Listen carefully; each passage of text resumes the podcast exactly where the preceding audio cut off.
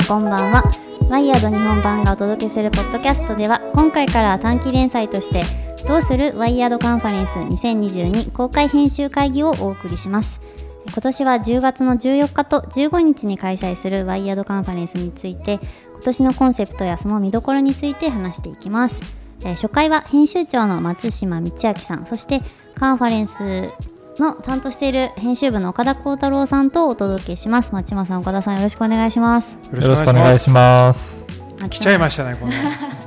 公開編集会議の季節あが。っという間に1年が経つっていうびっくりですね。本当。そうですね今もう岡田君あのカンファレンス大臣って言われてるんで、いやいやいやいやいや。もう全部すべての全権を担って今。そうあの必死に日々頑張ってますっていうところですね。すもう松島さんが今絶賛考慮中でその横で岡田さんがガシガシカンファレンスを進めてくださっそうそうう、てるよなね事後のね、考慮してるんで、今もうちょっとカンファレンスが頭の中に ものすごく占めてる部分がちっちゃくて、今、本誌の方に今ちょっとフォーカスしてるんで、岡田君に全部任せきれない。あ いやいやいや。はいそんな感じで本題の方に入っていかれればと思いますが、えー今年のカンファレンスのテーマは「フューチャーズ・リアリティーズ」ですかね。はい、そこら辺はこうどうやって決めていかれたんですか？いきなり本質ですね。はい、そこが一番聞きたいっていう方多いまあ、フューチャーズとリアリティーズって、まあ、一つは、まあ、なんだろう、まずは大きくは、今年は2日間開催ですと、3日間じゃなくて2日間。で、あのーまあ、A 面と B 面じゃないんだけれども、まあ、あるいはそのレッドピール、ブルーピルじゃないんだけれども、まあ、一つあの大きく対照的な2日間でちゃんとこう物語を作っていきたいっていう、まあ、大きな流れもある中で、まあ、あのワイヤードはやっぱりあの未来を実装するメディアっていうのを僕ら自身でこう標榜しているので、まあ、そのフューチャーっていうのはもう常に、えー、と掲げているし、まあ、その中でもこう複数形なんですよね。単数形複数形の複数形として今回はフューチャーズと、まあ、新たにリアリティーズっていうものもこう一つ掲げてその2日間でフューチャーズとリアリティーズ両方をこうテーマにっていうことでやっています。あえて最初未来って次現実戻ってくるのかっていうふうにも感じるけど、実際どういう構成なんですか岡田さん、そうですね。あのそういうこうある種 A 面 B 面っていうテーマがあった中で、まあフューチャーズのこう具体的なところで言うと、あのそれこそ今複数形の未来っていうところがあの話としてあったと思うんですけれども、あのワイヤードは SF プロタイプサイファイプロトタイピング研究所っていうのをやっていて、あの SF プロトタイピングの手法のこうメソッドの開発とか企業向けにプログラムを提供していたりするんですけれども、なんかその SF プロトタイピングってやっぱりこう一人一人がまあ、ユートピアであったりとかディストピアだったりとか望む望まない未来みたいなことを自分の視点から描くっていうところで、まあどんどん未来を複数化していこうよっていうところで SF プロトタイピングであったりとかあと他環境系のテーマであのリジェネラティブファッションであるとか拡張生態系みたいなテーマが1日目開催される予定ですね。うん。1日目がフューチャーズね、はい。で2日目が realities。 realities いきなりなんかあれですか？現実に戻って暗い話とかになるんですか？いやいやいやでもあれですよね。やっぱ realities って言った時にその現実が多層化していくっていうところで、あのー例えばこうメタバースっていうものがどんどんこう数としても増えていくっていう話であったりとかあの、まあ、都市とかのデジタルツインのこうミラーワールドみたいなものとか、まあ、あとワイヤードであの Web3 の特集も組ませていただいたと思うんですけど、Web3 とか NFT みたいなテーマがこうリアリティーズっていう枠の中で、うんうん。うんあの改正されていくっていう感じですね。なるほどねまあ、やっぱり今ねそのメタバースはまあすごいまあ今年っていうか去年バズワードになってまあでもそういうバーチャルバーチャルなもののリアリティ性みたいなものっていうのは今回実は新しい最新号でもエディターズレターのテーマは、まあ、ある種リアリティーズっていう現実っていうものが一つじゃなくて複数複数形になっていく現実っていうものをどうやってこう受け止めていくのかっていうのがあの、ね、今回ゲームの特集なんだけどゲームっていうのもある種リアリティを複数にこう拡張していくっていうものだとすると、まあ、常に僕らそのフューチャーってものをこう今岡田君言ったようにこう誰かが提示した一つの未来じゃなくていかに複数のその多くの未来を描いていくかっていうことが、まあ、ワイヤードの一つの使命だとするともう一つ今やっぱり2022年の今こう向き合わなきゃいけないのがその現実が複数形になっていってその多層化していくって言ってたけれどもっていうそそれをどうやって捉えるのかっていうのはすごいなんとか重要なテーマだなと思って、まあ、その2つをね今回はなるほど9月13日かな最新号発売の EL を読むとちょっとカンファレンスのコンセプトのことも見えてくるかもしれない。そうなんです。僕なりにちょっと伏線をあの 岡田君のやってることにちょっとつなげていくためにあの、まあ、ゲームまさにそうだよね。そうですよね、うん、リアリティ。まあ多分そんな要素もちょっと入ってくるのか。まあやっぱりねワイヤードがこれまでやってきたそのドメインというかあのまあ、もちろんリアリティーズの中にはミラーワールドも入ってくるし、まあ、その今年やった Web3 も入ってくるし、まあ、フューチャーズで言えばやっぱりそのフード特集のフードリジェネラティブの GO とか、まあそのえー、と地球のためのディープテックとかねなんかそういうのもこういろいろなものがこうもう一度こう編集され直して編み上げられて2022年のそのホットトピックスとしてこう出てくるっていうのが今年のカンファレンスのまあまあ常にね総力戦だけど かなりいろいろなテーマをこの2つの中に編み込めてるんじゃないかなと盛りだくさんの内容で、はい、ねでまあ、なんか今年結構そのカンファレンスが全然その去年とかと違うって耳にしたんですけど、はい、まあそもそも去年ってどういうことをやって今年ってなんかなんかそれをどうアップデートしようとしたのかみたいなところぜひ岡田さんそうですね。あの過去2年間やっぱりパンデミックの影響でこうオンライン開催っていう形もあってあの皆さんにこう視聴いただいてたのかなっていうふうに思うんですけれどもなんか今年は、まあ、あのパンデミックの状況っていうところはこうなかなかあのまあ、好転しない状況もある中で、まあ、少しずつこうリアル開催のイベントっていうことがこう戻ってきている中でじゃなんかリアルな会場でカンファレンスやる意味って何だろうっていうことを考えるところから今年は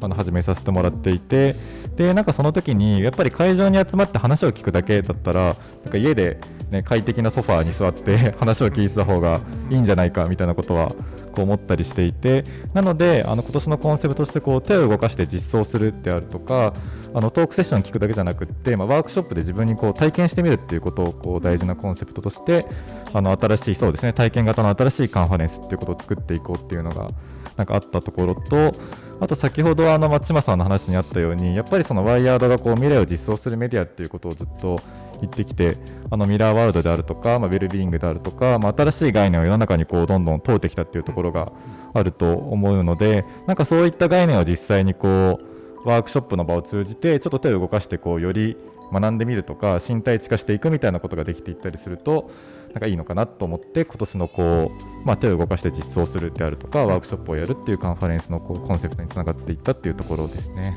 いやだからめちゃくちゃ面白そうなんですよ。うん、あのなので大きい変化としては、うん、オンラインのライブがないんだよね。そうですね、ね、今年はリアルタイムの中継っていうのはなくて、うん、トークセッションのみ後からアーカイブ販売をするんですけれども。でトークセッションっていうのは全体の半分ぐらいのボリュームなんだっけ？そうですね。参加して自分たちで手を動かすところがかなりカンファレンスの中では入ってきていて。そうですね。しかもそれはその日その場所に集まった150人ぐらい。1日150名ですね、うん、ワークショップの人参加人数的にマックス150って形になってるので、うん、もうその人たちが実際に体験するっていうそこの強度をとにかく一番のプライオリティに置いているのが今回で、まあ、去年なんかはね、うん、逆に本当にパーティーさんに入ってもらって、はい、そのオンラインで視聴する時のその体験っていうものをどうやって拡張できるのかっていうので、あのミングルパーティーっていうそのフォーマットも作ってもらって。あの見た目に楽しい、ね、そうそうそうそう。なので今回そういう意味で180度真逆ですね。そう考えるとやることが。でもやっぱりね今岡田君言ったように2年経ってそのトークセッションを聞くことの意味って永遠にもう世界の中では意味付けが変わってしまって、別にもう世界の裏側でやっている超なんか聞きたい人のトークセッションとか普通に聞ける中で、じゃあねワイヤードとして何をやるのかって言って結局ねその未来を実装するっていう原点にもう一度戻ってきたところあるなと思ってそれすごい楽しみなんですよね。なんかじゃあ今年はそのトークセッション、まあ、去年はほぼトークセッションでしたけど、まあ、ワークショップと1対1ぐらいの感じでやっていく。そうですね。ただまあキーノートとかもあのあったりするので、まあ、基本的にはまあキーノートとか最初いくつかセッションがあってでトークセッションで例えばトークセッションのテーマが拡張生態系みたいなテーマでうん、でその後のワークでその拡張生態系のテーマで登壇いただいた方がワークショップの講師になってあの例えば拡張生態系だと実際にこうカンファレンス会場の外に飛び出してお街の中でじゃあこの都市の中でそのどういうふうに自然生態系をそこに作っていけるかみたいなことを写真を撮ったりとか、まあ、動画を撮ったりしてこうみんなで集めてきてその後こう提案プランみたいなことをまとめていくみたいなことをやったりとか割とそう話されたことを実際に自分でやるっていう、はいっていう内容になっていくのかなっていう、だから、そうか。ずそのトークセッション自体もあのえりすぐいのワイヤードがキュレートの、まあ素晴らしいこそうですね。ホットトピックスでっていうはい。にそのホットトピックスを話していただいてでもそこからつながりがあるっていうワークショップにつながっていくっていうのがね、いいですよね。まああとはその去年との違いで言えばとにかくその去年まで3日間やっていてもうあの 初日終わってヘトヘトで 2日目とかが結構まだ、ね。なんていうの初日が終わってもまだ2日あるっていうのがもうめちゃくちゃ大変だったよね。あの3日目終わった後すごい力つきましたよね。本当に力つきましたよねそう。毎回もうね2日目がきつかったっていうのが あの内容がっていうよりもとにかくもう濃密なセッションばかりがこうもうずっと続くんで今回はすっぱりと2日にしよう。そうですね。そういう皆さんの1体日目終わった時にうん。翌日で明日がこうファイナルだっていうもうそれでもう一気にこう1日目2日目。でもそれとさらに言えばそれを金土でやってるから、はい。なんとなくこう平日うのん日っていう、うん。まあ、例えばそのなんとなく、ね、平日に来れる方々が来るのと土曜日だからまた週末でまたちょっと違う人たちが来てもらうとか。なんかそういう変化もちょっとあるかもね。うん。平日行けない人たちは土曜日とかが狙い目なんですね今年は。ぜひ。そういうはい。違いもあるかなと。そのトークセッションの方はどんなテーマが語られるか決まってるんですか？そうですね、えーっとトークセッションの方はワークショップに紐づくもので言うと、えっと、各日、えっと、3つずつありまして Day1 のトークで言うと、まあ、先ほどの SF プロトタイピングとあと拡張生態系とこう regenerative fashion っていう3つのテーマで作っていてで Day2 のテーマで言うと、えっと、 creator economy っていうところとあとクレーターエコノミー岡田君ずっと。そうですね。なんか毎回やってしまうテーマみたいなところが、はい、あったり。っていうところと、なんかもう一個が、えっと、 regenerative crypto economy っていうある種なんでしょう Web3 ね。そうですね。公共のために Web3 の技術を使おうっていうところとあとリアルメタバースっていう、まあ、 WIRED 的に言うとミラーワールドっていうのがうんうん。テーマとしてはありますね。いやそれも面白そうだな。面白そうですね。いやなんか Web3 もすごくなんていうのものすごく今動いているその一つのジャンルで、まあ、ワイヤードはね3月に一つ出してまあ多分印刷されたすり物としては早かったんだと思うんだけれども、うん。でもやっぱりそこからもいろいろ動いてるしまああのいろいろクリプト界隈の、うんまあ、動きもあるんだけれどもやっぱりちょっとワイヤードとしてその中でもこう追いかけていきたい部分ってここだよねっていうのをちゃんと出せるテーマに今回はなってるんじゃないかなと思っていてまああのねどなたが来るかまたちょっと楽しみにしていただきたいんですけれども、まあいわゆるでも本当イーサリアムのねビタリック・ブテリンなんかもこう提唱しているような、うん。ある種こう社会性そのだから経済性とか金融的なこう用途として今 Web3 がものすごく肥大化していたりとか期待値が上がっているんだけれどもそうじゃなくてやっぱりこう社会性とかそのまあある種ねえーなんかこうソーシャルグッドみたいな言い方されると思うんだけれどもなんかそういうもののためにもっと本当はその Web3 的な技術って使えるはずだっていうのをやっぱりそこら辺の人たちってすごく推していてあんまり日本から見てるとそういうところを拾ってる人たちもいないし、うん。そのムーブメントもこう力強くなってないんで、まあ、ワイヤードそこしっかりやりたいなと、まあ、他のなんか Web3 イエーイっつってるところとはそこでちょっと一線を画すようなちゃんと価値観をこのカンファレンスで打ち込めたらいいなっていう期待してるんですよね。うんうんうんあんまりこう頭でっかちにならずいろいろお祭りみたいに楽しんでいけるようなカンファレンスになるのかなって思うんですけどね。そのうん。ワークショップの方では他にこうどんなことするかも決まってるんですか、渋谷の街に出る以外でそうですね。でもあのやっぱりこうワイヤードってどうしてもこう結構概念が難しいというか、まあ、難しい内容もあったりするので、うん。なんかなるべくそういうのをこう手を動かしながらなんだろう理解していくっていうところはやっぱり、まあ、大事なところではありましてでそれ以外のワークショップでいうと、まあ、例えば音楽 NFT とかは結構ちょっと面白いことをやるんですけれども、あの今回あのスターロさんに来ていただいて、はい。でもしもあなたがスターロさんのマネージャーだったらこの Web3 のツールを使って何をしますかみたいなことをみんなで考えていくっていう風なこうマネージャーなりきりの、なるほど なりきってやるっていう。いいね。音楽家にはなれないかもしれないけどマネージャーだったらいろんなところに考えられるスキルがたくさんあるから。そうですね。皆さんの専門性とそのプロプロデューサーとかマネージャーっていうこうポジションでいろいろと考えていってもらうっていうことをやったりしますね。えそれスターロさんがビシバシダメ出しするの？そうですね。と まあでもスターロさんね去年に引き続き。そうですね。去年も出ていただいはもう連て、載もしていただいていてもう完全にワイヤードもうすごくねお世話になっている本当ですね。ので、めちゃくちゃあのリラックスもできるし楽しみですね、うんうんうん。しかもそれだけじゃなくて他にもいろいろあるって聞いてるんですけどあのミートアップとかもやるんですか？そうですね。おあのコロナのまあ状況次第にはもしかしたらなってしまう可能性もあるんですけれども、まあやっぱりその今年まあ3つの柱というか、うん。まあ、トークセッションとワークショップとミートアップっていうところの3つがすごいコンテンツの柱になっているところはありましてやっぱりそのコロナになってなんかこう久しぶりに会う人とかちょっと距離が遠い人と会わなくなってしまったっていうのは結構あるかなと思っていてでもこういうカンファレンスって何かそう価値観を共有しているような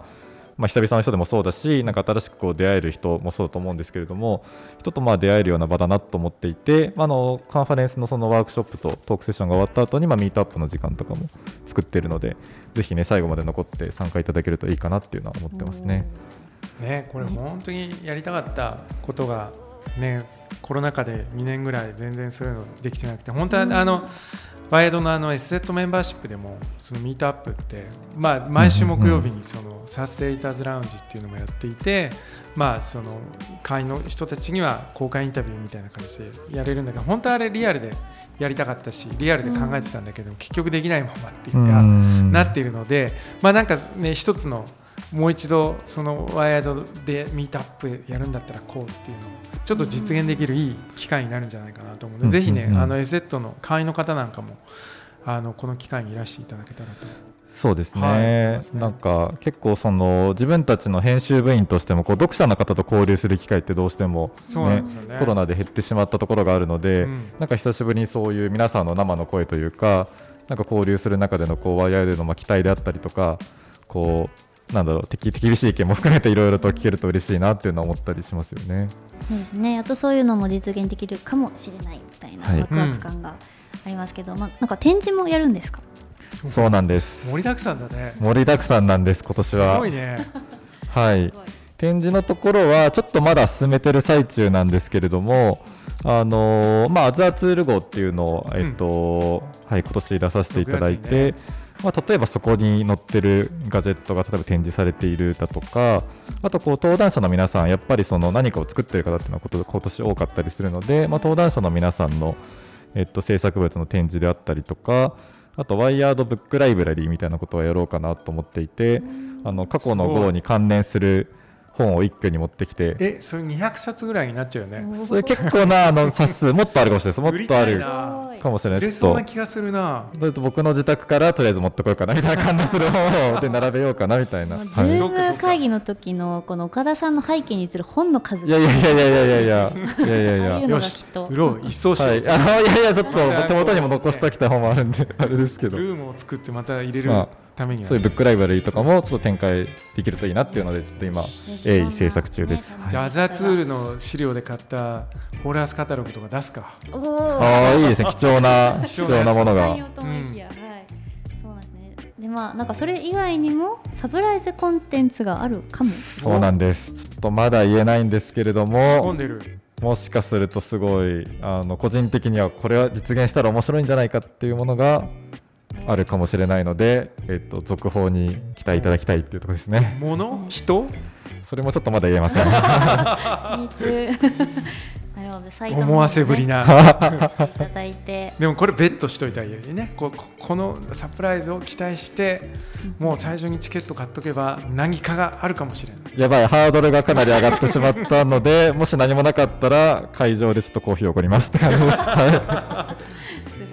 はい、まあ、そろそろねあっという間にお時間になってきてしまってはい岡田さん告知があるんですね、あそうですね、えーっと、ポッドキャストを聞いていただいている皆さんには、あのカンファレンスのこう特別割引コードっていうものがありまして、嬉しい。あの昨年もやらせていただいて、好評だったんだ。そうですね、十数枚ぐらいは多分買っていただけたのかなっていうのがあるんですけれども、はい、で PTX のチケットを購入いただく際に、えっと、ワイヤードアンダーバーポッドキャストと入力いただくと、えっと、購入できます。WIRED アンダーバー PODCAST と入力してください。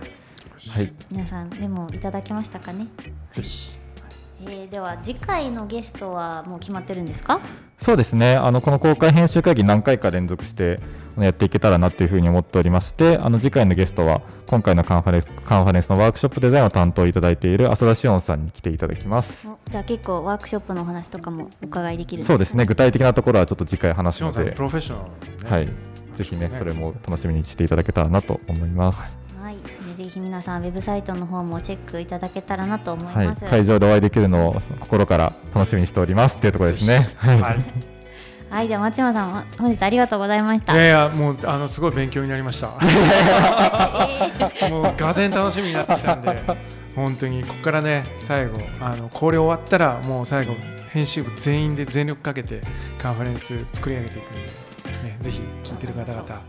期待していただければと思います。はい、ありがとうございました。はい。ありがとうございました。